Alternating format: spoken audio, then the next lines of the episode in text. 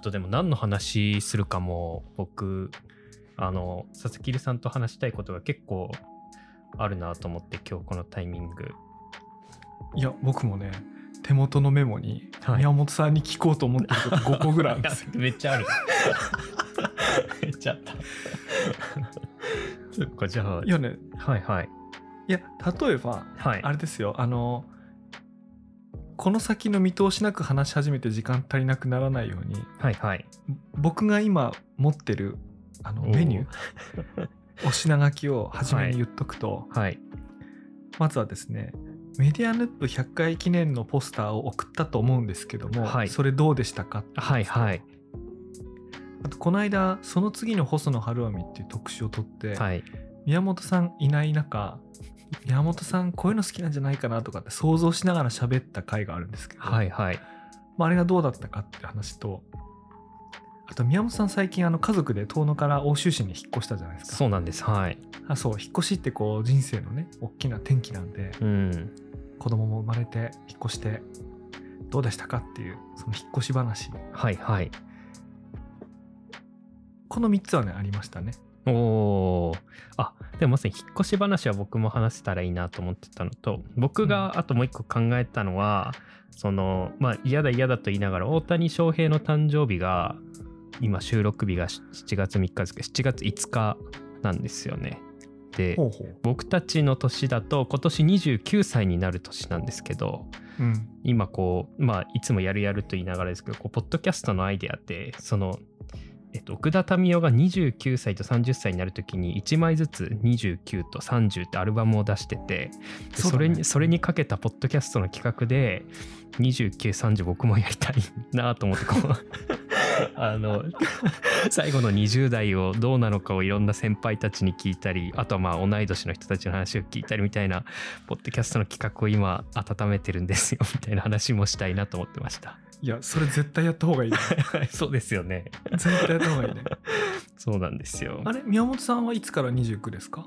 僕は8月15なので誕生日が。なので、もうじゃあ間もなく29になるはい、ってことですねそうなんです。でも周りには29になった人たちも結構いるので、うんそうなんです。どうなんだろうと思ったりしてて。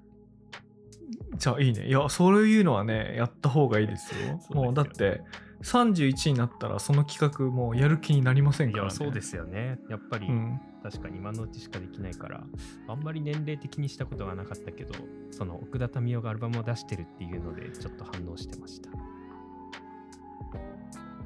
いや俺あのアルバム聞いたの高校生ぐらいですけどねあのおーそうかあの時の奥田民生ってだいぶおじさんに見えてたけど。そうっすね。若いね。若いっすね。2930って。若いですね。確かに。いやそうなんですよ。っていうのも気になって。でもあとでもあそうですね。でもその佐々木さんに言ってもらったやつで言うとまずでも本当届きました。すごいあのちょっと僕まずそのポスターが届いたやつと,、うん。えっとそのその春臣の回はぜひコメントをと思ったけどこう雑談ディスコードの雑談スレッドの中がどんどん流れてっちゃうので、なんか なんかそうだね。今更僕が喋ってもって思ってあ特に何もうん 何も発せずいたんですけど、ポスターあれめちゃくちゃかっこいいですね。とか色がやっぱりすごい。なんかさ紙に乗る色としてあんな鮮やかな色ってなかなかないよそうっすね。なんか布っぽいとかほんと綺麗ですね。そうそれを実際作ってみてみんな衝撃受けてこれすごいなと思って発色がいいっていうかはい。なんかしっかりね綺麗なこのピンピンクですね。うんこれねピンクとね薄い紫とあとそれが両方重なったとこがあってでちょっとそれが暗い紫にちょっとなってます、はいはいはい。あと額縁がすごい。ちょっと立派 とこれで額縁だけで5800円ぐらいしてますからね 販売価格の原価でと思ってすげえ高いすごい立派な額だと思ってましたすげえ頑丈な額してますそうですよね。うんいや、すごい嬉しいです。いや、いいっすね、これ。だから今まで登場した12体の動物でフクロウウサギカエルヘビキツネカラスネズミ猫コウモリ鹿イノシシでまだ登場してないんですけど次登場するのがオオカミで、はいはい。まあ、全12種類作ったやつをいやー、すごいっすね。あとでも最近、遠野だと本当にあのメディアヌップのカードが 出回ってて、あ、なんかこれ宮本くんがやってるやつじゃないとかって声かけられます。あでも2箇所にしか置いてないよ。あのじゃあ。言うたまたとま。はいはい、あのノートジェネラルストアにしあか置いてないじゃあでもノートに行った人に言われてるのかもしれないですね。あ多分ノートだはねい、これ見たことあるいいいですあね。ノートにポスター置いてくか。迷惑かもしれないけど。反応してくれる人いそうだけど。うん。しはい、と思います。あと、でも、細野晴臣会は、あれ、めちゃくちゃあの佐々木留さんがちょっと気持ち悪いんじゃないかみたいなのをこう気にしながらお話ししてくださってましたけど、うん、そうだよ。もう3回ぐらい言ってあの冒頭と真ん中と最後にこのよこれ気持ち悪いっていうかアドバイス罪で捕まるんじゃないかって3回ぐらい言ってね いやでも僕あれむしろこうお金払ってでもやってもらうなんだお金払ってやってもらうことなんじゃないかぐらいなんですか なん あれ？なんかその Spotify とかこう普通にこううん。自動でおすすめを教えてくれるみたいな感じで、なんか2人がすごい僕のことを考えてくれながらこんなに曲をこう選んでくれるんだみたいな感じ確かに。自分専用のラジオ番組が世界で一つのね作られてるってことだもんね。リスナーがなんか僕しかいないみたいな。かなんか僕がお便り出して必ず読んでもらえてう。ん。僕おすすめの曲をこうセレクトしてくれるみたいなのがなんかすごい贅沢と思って聞いてました。確かに。あの手紙9通読まれる番組いだねやそうなんですよ。あんなに嬉しいんだと思って手紙呼ばれるって、確かにな。はい。あれちなみにこういろんなことを予測しながら喋ってたんですけど、はい、あのー答え合わせ的に聞きたいんですけど、はい。最初に聞いたアルバムが「ホチョのハウスそうです。えあ最初はえっ、とちょっと正式名があのビュビュビュジャパビュ」のああデジャビュあデジャビュそうです。それが最初でした、うん。それを最初に聞きました僕は。あそれが最初。で、はい。その後細野ハウスですか？えっ、と細野ハウスよりでも先にホッチョのハウスを聞きました僕は。あそうなんだ、はい。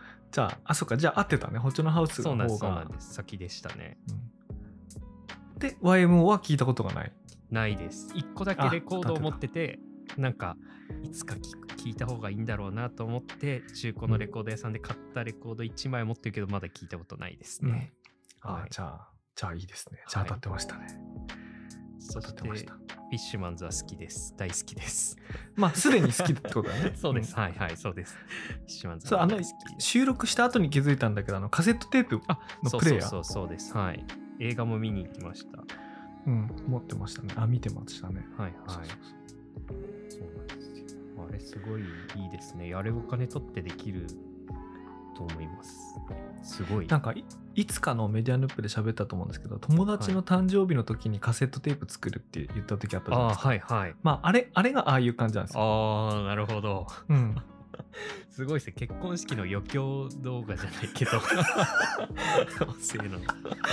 結婚式の余興ポッドキャスト、なんかすごいこう主役感があってうん嬉しかったですね。なんか出演してる時とまた違う、全然違う感覚で嬉しかったです。なるほどね。いや俺はい話したいこといっぱいあった俺あとさ最近あのフィールドレコーディングにハマってるみたいなはいはいはい。話をよくしてるんですけど、そのフィールドレコーディングって昔宮本さんとテレさんとやったのはあの環境音もトークもその場で撮るっていうやつなんですけど、今やってるのは環境音を取っておいて、後からナレーションをかぶせるっていううん。やつをやってるので、はい。そうすると普段収録できない場所でも入り込んでいけるってことで、うんあのラーメン屋さんとかはい食べ物屋さんとかにはい入り込んでいくわけですけど。ど、で宮本さんにぜひやってほしいのはマンニラねああ、メディアヌップで。でたびたび言ってるマンニラに行って一人で環境音取って帰ってきていや、でもあれやってみたいさ。あれすごい面白いですね。あれ面白いよねはい。いいなと思いました。確かに。最近マンニラが、あの、花巻空港の食堂がリニューアルして、前まではこうう、なんだ、なんだったのか確かにあんまりわかんないですけど、今、こう、マルカン食堂って、こう、大きい元デパートの中にある、8階にあるこう名物食堂みたいなところがあるんですけど、うん。そこのがプロデュースしたお店が花巻空港の中に入ってたりとか、あと花巻のお店が何店舗か入ってて、そのうちの一つがマンニラってラーメンじゃないんでマジで？すけど定食を出してましたね。なんかラーメンが出せない理由がああるのかなと思いましたけど。花巻空港でマンニラ食べれんの？マンニラ定食とかって書いてたんですけどラーメンじゃなくて多分マンニラと同じ具材のあれはなんか野菜炒めとかなのかな？なんかご飯物になってましたね。えそれってあのカツ丼じゃなくてカツ煮みたいな？マンニラの上だけみたいなこと？上だけみたいな なんで麺出せばいいじゃない なんでかわかんないけどラーメンはこう出せ出せないんですかね。なんかそういうのを試行錯誤してそうなメニューになってました。なるほど。あ俺今思ったわ。多分ねマンニラよりもマルカン食堂のフィールドレコーディング超面白いとい思う。やーいいと思いますね。音も結構。もう最高だねあれね、はい。いいと思いますね。確かに。いややってみよう。確かに。今度じゃあそれメディアヌップでサイド B でいいので。いや多分ねえー下手したらあの今までで一番再生数多いぐらい岩手県の人聞くと思うよ。マルカンフィールドレコーディング。フィールドレコーディング。でそうですよね。いいな。あれ宮本さんってマルカンよく行きました？よくでも本当にこう年に年に1回も行かないぐらいとかですね。頻度で言ったら。そんなにすごい行ってるわけじゃないと思います。いや僕は子供の時は親が連れてってくれなかったからマルカンデパートに行くこともなかったから、いマルカン食堂に行くこともなかったんだけど高校卒業してあの友達ととかあの今今の奥さんと行くようになって、はいはい。まあ、帰省した時に何年かに1回行く、あの遠野の隣の花巻市のねマルカン食堂のあマルカンデパートの上の食堂なんですけど。はいはい。でもなんか大人になってからもすごい大ファンになりましたね。いやーそうっすよね。美味しい。ま食べきれないぐらいメニューがいっぱいあるのとそうなんですよね。あれすごいいいですよね。あれ不思議だよね。不思議な魅力がある。皆さん店員さんもメイド服メイド服っていうんですかねあれが。来て。あれそうだっけ？はいそうなんです。来てサーブしてるんですよねスタッフの方たちが、あ長いソフトクリームを箸で食べるとかね。そうですねはい。あととんかつが乗ってるナポリタンのナポリカツとか。そうですねはい。あそういう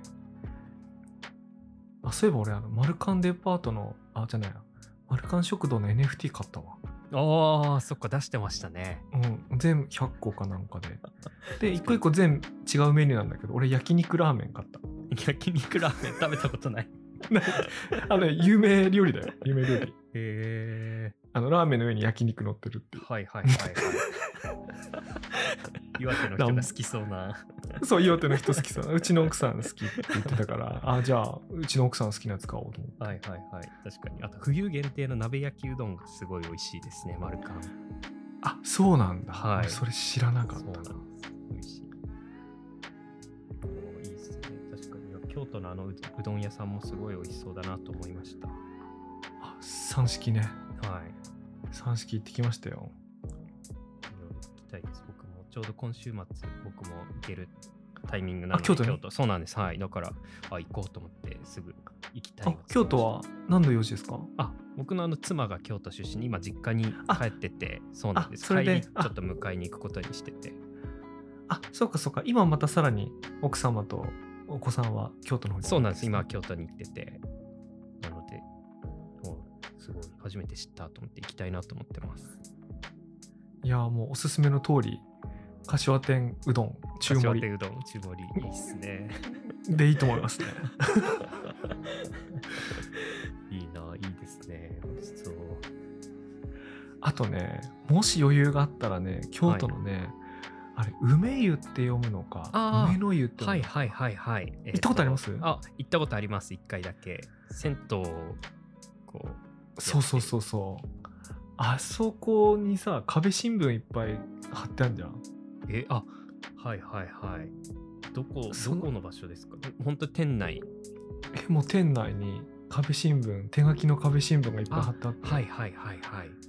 あじゃあ最近始めたのかな？なんか光景としてすぐパッと出てくる。そう。あれ見てメディアヌップで新聞出したいなってまた再び思いました。いやそうですよね。出さないと。ニュースレター。そうニュースレター。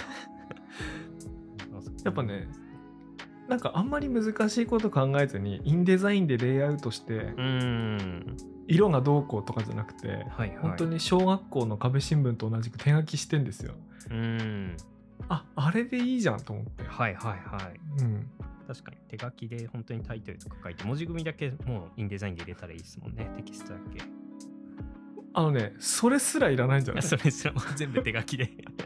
そうあの本当に壁よ新聞だそうそう4分の1ずつ書こうって言って4分の1ずつはい書いたやつを、その画像を集めてあとまあまああなるほど、はい最後のちょっとしたレイアウトだけやれば、うん。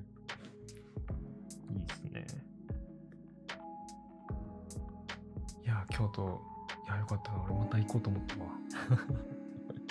いいですね。俺もすごかったですね。そのイベントのやつも。うんあのイベントとねあとはそのリッスンの近藤さんの宿もすごい良かったから。はいはいはい。行ってみたいですね。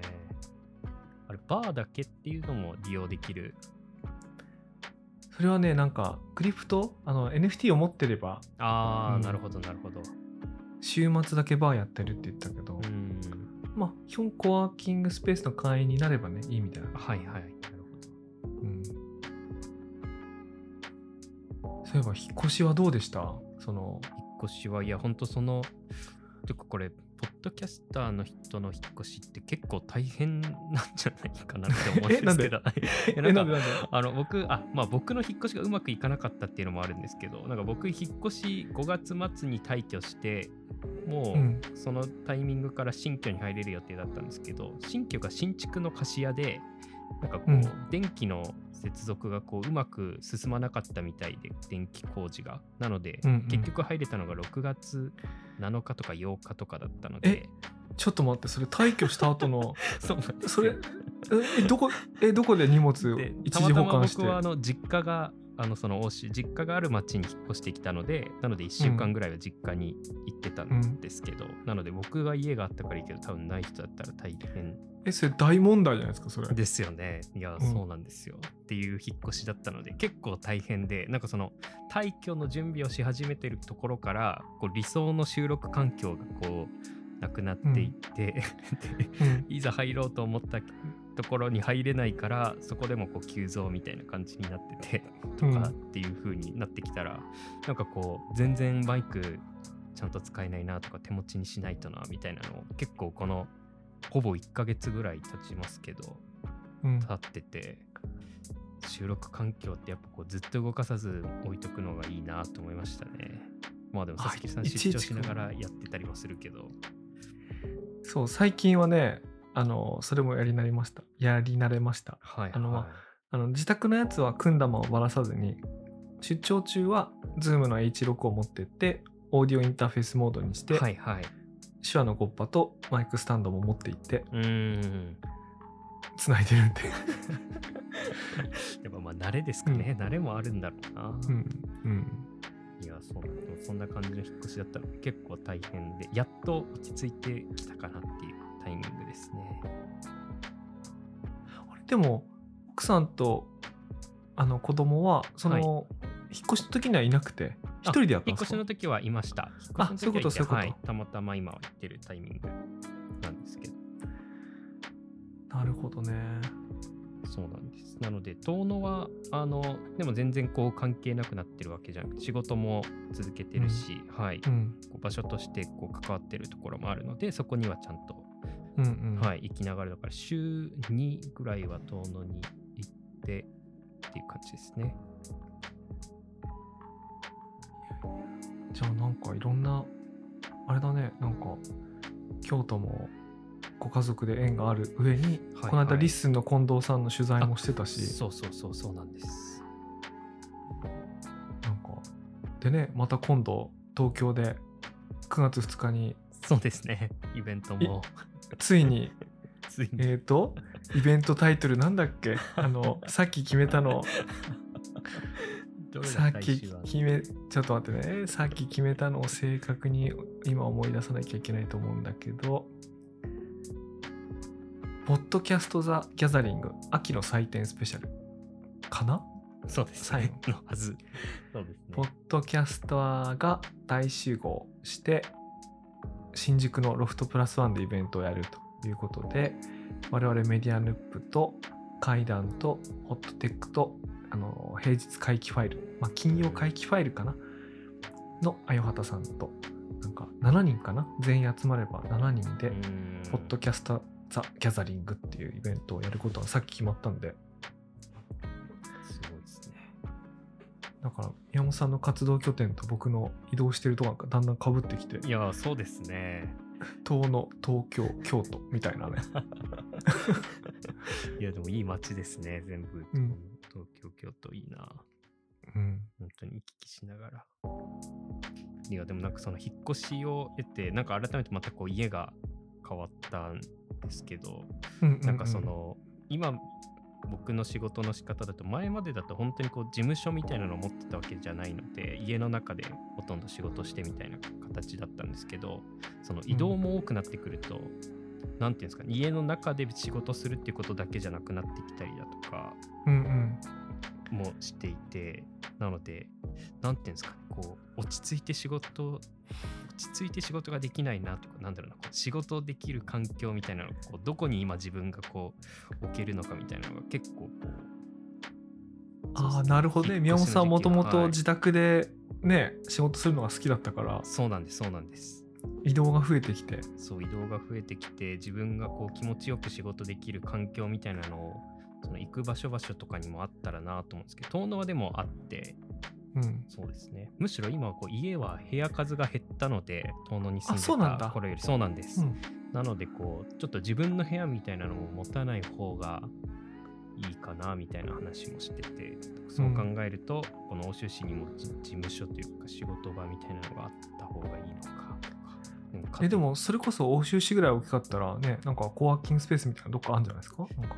コワーキングスペースはないんですよね。多分働き方的にあんまり、はい。そうっていうあでもあれですか？今言ってたのはコワーキングじゃなくて自分だけが使う場所が欲しいそうですね。とか、こう拠点みたいなのがあってもいいかなとか。やばいねいっぱいあるねそしたらそうなんですよ。それでも家賃余分にかかって大変なんじゃないの？いや、そうなんですよ。うんのばりにそんなにいないだろうしなとか。っ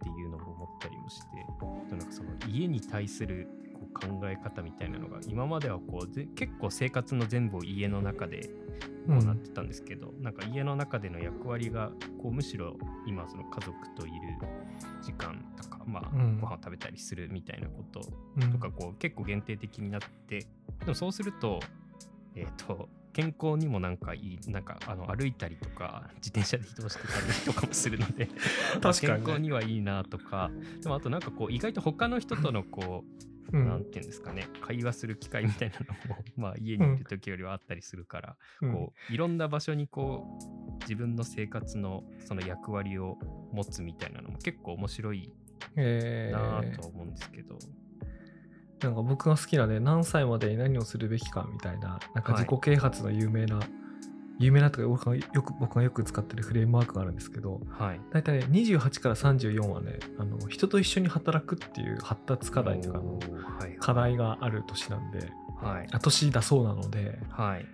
宮本さんが一回こう自分のコンフォートゾーンを出て自分の部屋を出て、うん。なんか人がうごめいているところに移動して働くのはいいことかもしれませんよ。はいはい。いや、すごいそれを感じます。うんだから事務所といってもこう、それこそまあコワーキングスペースじゃないですけど、シェアオフィスとかに近いような形、なんかすでにお店やってる人とかの、ちょっとその一角貸してくれませんかみたいなあ感じがいい。なと。はい、そうなんですよ。っていうので今こう、一つ話をしてるお店があって、えー。あお店としてはちょっと家賃とかの負担がちょっとあそうです。ちょっと減るとか、あとはでもこう一緒に入ってくれるとなんかそれこそこうそこはイベントスペースとかもあるお店なのでなんかこう宮本くんの知り合いの人とかも呼べて楽しそうだねみたいな感じでこう話をしててっていう感じだったの。で僕もこう全額払えたりとかこうずっといるわけじゃないので、それぐらいこうんううん。気軽に借りれる場所の方がいいなとか、確かにねあそれはいいですねなんか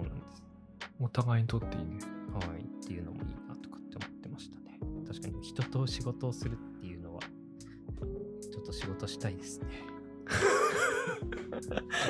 そういえば人と仕事するといえばこの間あの富川さんの作った本当に初めての遠野物語の編集で関わって、はい。で今全国の書店で取り扱い書店増えてる頃だと思うんですけどどうですか、は調子調子は？調子あ結構2000部初版すって、もううん。800ちょっとぐらい出てるので、うん。はい。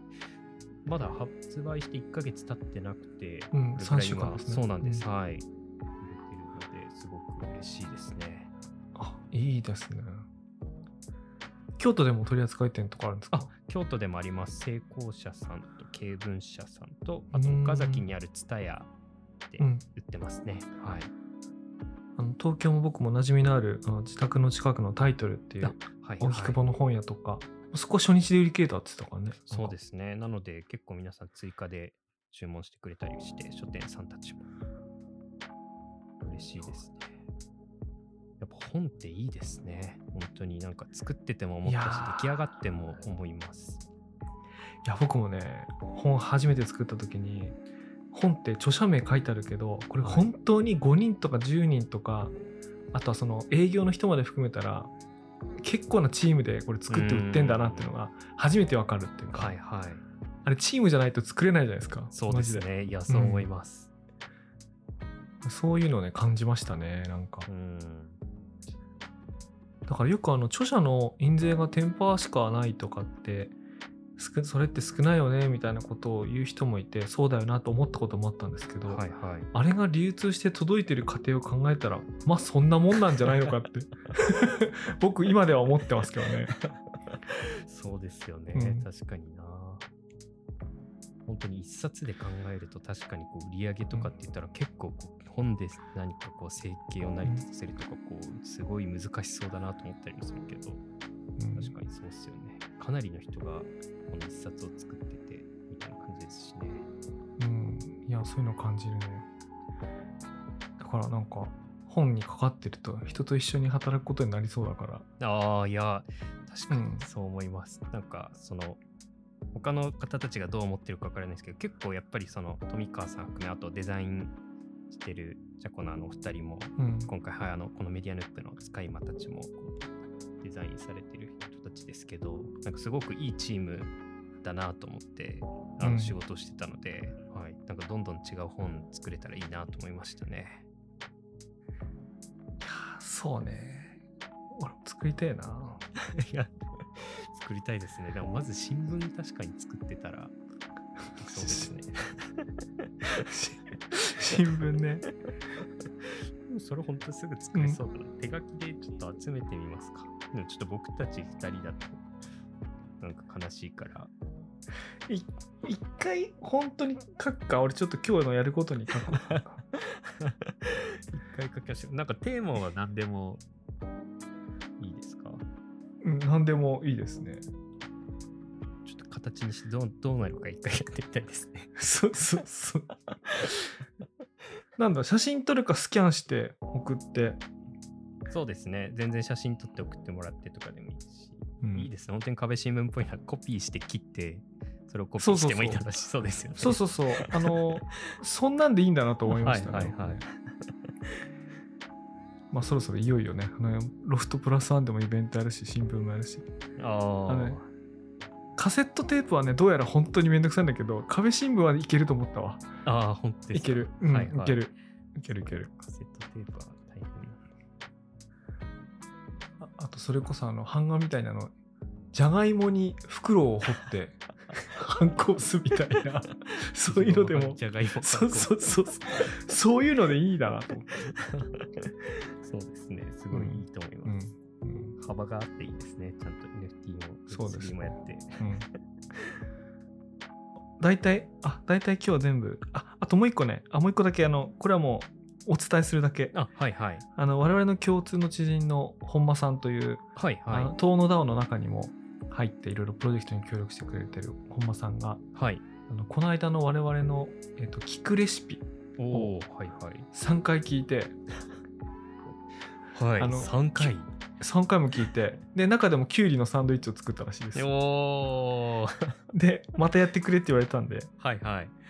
またやろうかな嬉しいですね。確かに。料理が好評なんだな。いや、料理やっぱ楽しいですね。今その一人暮らし期間なので、あ何作ってますか？今何作ったかな？それあでも本当にこう結構単純に今日はもう夜はチャーハンをうん。作ってとかですけど、やっぱ楽しいっすね。チャーハンってどうやって作るんですか？チャーハン僕は豚バラとニンニク最初豚バラをこう油で炒めて、うん。うん。その後にちょっと結構ニンニク入れてなのでう豚の油とニンニクの香りを結構あ油につけてから、はい。えーとそこに卵入れてもうご飯入れてうん。でみたいな感じですけど調味料はオイスターソースと塩とちょびっとの醤油ですね、へえ、はい。あ俺チャーハンにオイスターソースとか入れたことないな。はい、なんかすごいじゃあ結構ここ甘くこってりした強い味になりそうですね。も結構あんあんまりそんなにこうそんなには入れないのでオイスターソースと醤油は。なのでどっちかっていうとこう塩っぽいさっぱりした感じになってね、ああそうなんだ、じゃあはい。本当にちょちょっとなんだねそうです本当ににちょっとです。色つかないぐらいですね。うーんなるほどね。俺この間さあの五目チャーハン食べに行ったらさはいはい。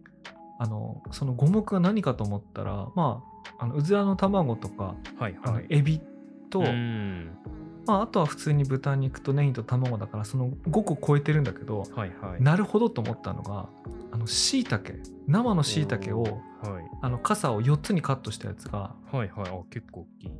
結構大きく入ってるわけ、はい。でそれをあの鍋でわーって炒めてで最後お玉でガチャンってこうやってやるじゃないですか、はそうするとご飯の中にそのエビの大きさと同じぐらいの4分の1になった椎茸が埋め込まれてて、はいはいでね生の椎茸入ってるチャーハンうまいんだよ。へ ーそうなんですか？えあの想像つかないじゃん。あれだし？でもちゃんと香りがする。うん、やっぱ干し椎茸の方がやっぱ椎茸のね出汁とか香り強いから、はいはい、のに対して生椎茸だからそうでもないんだけそうどかそうか。でもねあれなんて言うんだろうな。キクラゲとも違う。キクラゲよりはやっぱりこう香りがあるし、えー、そっか。食感が特にこう強いわけでもないんだ。ろうしうん、でも椎茸の香りするよ。チャーハン全体に。あすっごいうまかったねあれ。あ初めて。しいたけが埋まってる五目チャーハそうまずさチャーハンにさああいう4分の1しかも4分の1だよ。スライスンじゃなくて、はいはい。入れようと思わないじゃん。入れないっすね。確かそんなこうレンゲにむしろしいたけしか乗んないみたいになっちゃいそうですね。そんなに大きくはないですいかね。やまあまあまあそんなに大きくないんだけどさ。あの椎茸ってのちっちゃいやつね。ちっちゃい椎茸の4分の1なんだけど、はいはいはいはいそれは最近のチャーハンだといいチャーハンだ。すごい極めていいチャーハンだったので、いいな。やっぱチャーハンとか家で作ると家って感じがするしなんかお店で食べるとお店って感じがするし。うん、何が違うんだろう。なうまみ調味料ないですけどすごいっすよね。ちなみに吉祥寺だとね有名なねあさりチャーハンっていうのがあってあのミンミンっていうお店のあさりチャーハンで、ほとんどの人が8割の人が頼むチャーハンでうーん。であさりから出た出汁で炊いたご飯ではい、はい、卵とネギとあさりだけでやるチャーハン。あのあの肉が入ってない。へえ和風っていうか炊き込みご飯みたいなの想像しちゃいます、でもね味はやっぱり中華だしあとその、まあ、化学調味料っていうか多分ね鶏の出汁みたいなのも入ってるから、はいはいはい、動物の味はするんだけどいわゆるチャーシューゴロゴロしたチャーシューとか豚うん。豚肉が入ってるわけじゃなくてへえあさりあのねあさりなのよ。すっごいうまいのよそれが。食えす僕は食えそうですねもう有名なもうなんかキングオブ町中華チャーハンのなんかトップ10に入るような。いいな確かにいいっすな。でもそっかそう考えるとでも僕が帰ってきたこの欧州市にもこうチャーハンのレジェンド的なお店があって食楽園っていう、まあ、うん。焼肉屋さんとかみんなこう飲んだ後の締めに行くようなうん。1時2時ぐらいまでやっ、むしろ夜しか営業してないお店でそうですねそこのチャ結構べちゃべちゃなんですよ。もう炊きたてのご飯でうんうん。チャーハンするうんうんお店、であ好きご飯好きうん。そうです。ご飯売り切れたら終了なんですけど。そこのチャーハンあれはだから何が美味しいのかって言われたら全然僕わかんないんですけど。美味しいんですよ。具に特徴があるの？それ味に特徴があるの？味に特徴が何かがガツンときてるわけじゃないし何なんですかね何 なんだろう。それちょっとフィールドレコーディングした方がいいかもしれない。ちゃんと分析しながら食べた方がいいかもしれない。本当に美味しいんです。へえいやいいねなんか。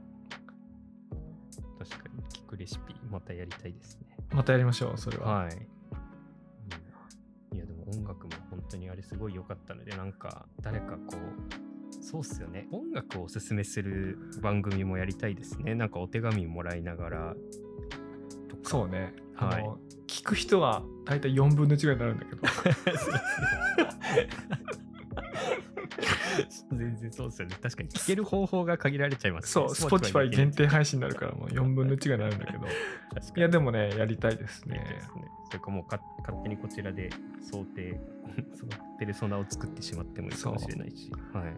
でね僕最近好きなスタイルがあの最初のうち、あのー曲を流す時に誰々の何年のさあれです、はい、なはい。なんとかなんとかっつってタイトルを読んで流すもんだと思ったんだけどはいはい。だんだんとそのやり方が飽きてきたのもあって普通に会話してる途中にふっと曲がかかるっていうやり方を今してるんですよね。はいはいはい。タイトルいちいち読まないってういう。ん。でこのやり方をやり始めた後にあの小林克也っていう有名な DJ がいるんだけどそのはい DJ のインタビューを読んだら、もうなんかあの曲のタイトル読んでかけるっていうやり方はダサいと。それが知られてない曲だったらそのアーティスト名とか曲名っていうのをん。あの電波使ってやる上でやんなきゃいけないんだけども何の曲か知られてる状態であるいはそれが調べられる状態、はいはい。Spotify だったら調べられるじゃないですか、うん。何の曲かって見ればわかるから、はいはい。見ればわかるものをわざと呼ぶっていうのはかっこ悪いと、なんかこう話の自然な流れの中で今そのイントロがかかるべきだった時にパッてつなぐのがかっこいいんだっていう。うん。はいはいはい。なんか言ってて「お俺それ知らずにたどり着きました」みたいな。そういうの思いましたね。確かに最初やっぱ言いたくなるんですよね。なんか、勝手なんかねやってみたくなるよねごっこ遊び的なね はい。でもすごいよくわかります。そうっすよね。それこそ村上春樹がやってるラジオとかもなんか聞いてたらそんな感じかもと思いました。うんスッとねそうはい、スッと入りますもんね。いいいいですね。じゃあ今日はあれですねあの最近話せてなかったことを振り返ってあのはいこの後やることをメモする会みたいな そうですね。会というこ本とで当に雑談会になりました。うん雑談会はい。いや、すごい良かったです。まああと僕の近況で言うと、あの、車を買ったんですけど、納車当日に岩手まで持って帰ってくる途中に福島で壊れて持って帰ってこれなかった話とかもあるので、あのまたぜひ次回お願いします。どっかの配信で言ってたじゃないですか。1980年代の。サニー？はい、サニー、サニーを買ったんです。で二度と車検通らなそうな時代のやつ買ったっつって。すっごい状態。でも壊れててもなお JAF の人もあの持ってった修理工場の人も、うわこんな状態の残ってるんすねとかって言ってくれてたんで、はい、励みに。ででも状態いいっつったって壊れたんでしょ？そうです壊れてるんですけど。で廃車いや廃車にはならないです。はい修理できそうっていうので今見てもらっててちょっとまだ原因を解明中なんですけど。ぜひそいやもうの話も。今いいんじゃないですか？もうだい今ので成仏しましたよ。もう大体閉まりましたね。そんな近況でした。引っ越せずなかなか引っ越せず車もなく。引っ越せず車もなく。欧州にいます。僕は今欧州にいます。います。じゃあどうもありがとうございました。はいありがとうございました